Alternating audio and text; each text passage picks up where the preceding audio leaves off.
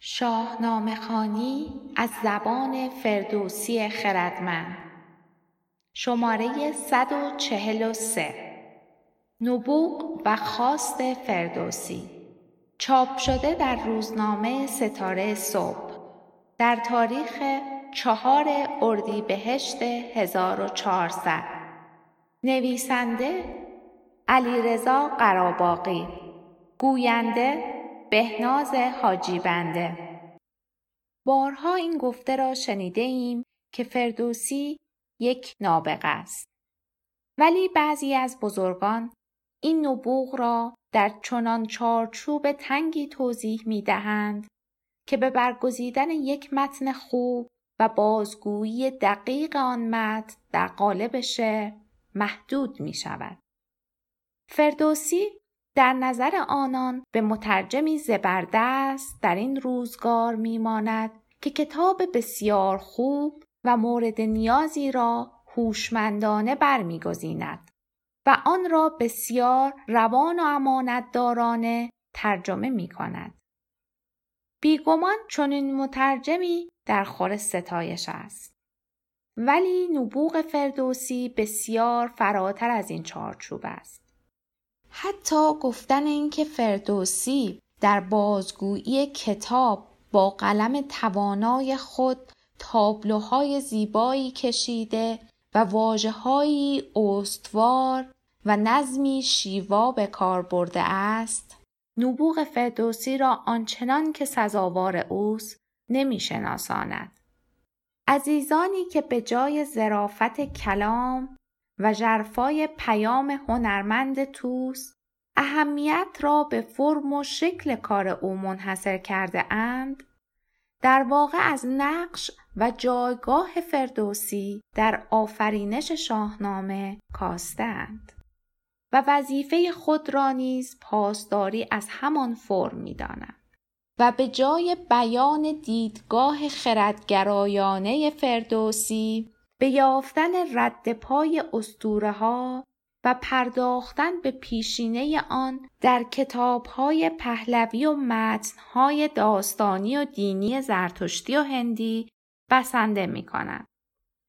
فردوسی چنان نابغه است که دست کم 2 منبع با ارزش روزگار خود را آگاهانه و هنرمندانه در طول سالیان دراز در می آمیزد و چنان پیوندی میان آنها برقرار می سازد که یک پارچه و پیوسته پیام آن نابغه خردگرا برای پاسداری از ایران و بالیدن به ارزش‌های نیاکان باستان، برای حفظ استقلال در برابر خلفای بنی عباس را به نسل‌های آینده می رساند و تخم سخن را در فرهنگ این سرزمین می پراکند.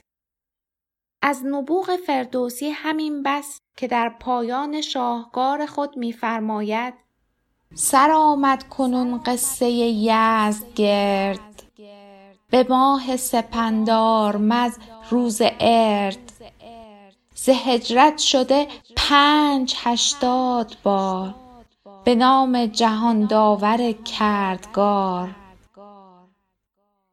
او این هنرمندی را دارد که با ایهامی زیبا هم بفرماید داستان یزدگرد را به پایان رسانده است و هم بفهماند که دوران ساسانیان به پایان رسیده و تلاش برای بازگشت به گذشته بیهوده است.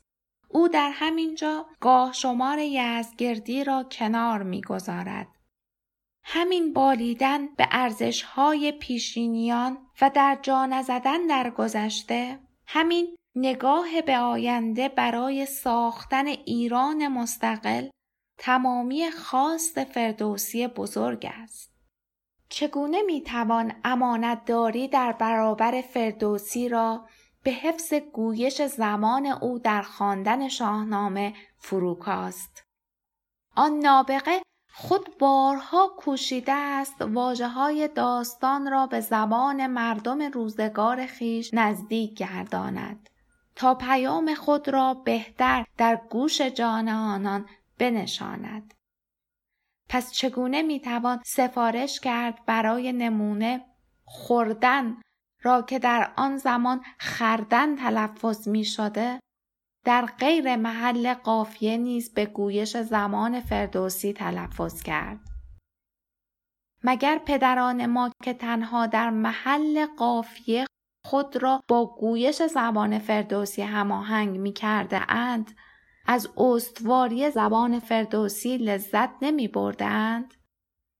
مگر همکنون مردم ما در خواندن متن استاد سخن گویش زمان سعدی را ناگزیر می دانند و خود را وادار می کنند به گونه‌ای بخوانند که دیگران پیام را در نیابند و به شکل محدود شوند؟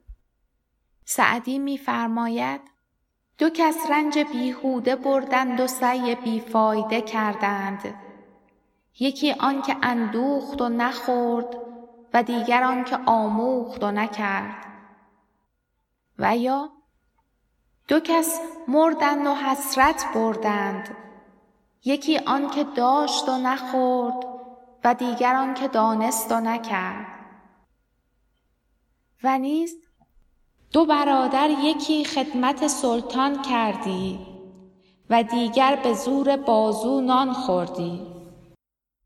نمونه‌های بسیار از این دست نشان می‌دهد که سعدی در این عبارت‌ها خورد نمی‌گفته، بلکه خرد تلفظ می‌کرده و بر همان پایه سج به کار می‌برده است. ولی کدام یک از مردم ما چنین پیوندی با نوشته سعدی دارند؟ آنان حتی گاه در محل قافیه نیز گویش امروزین را به کار می‌گیرند.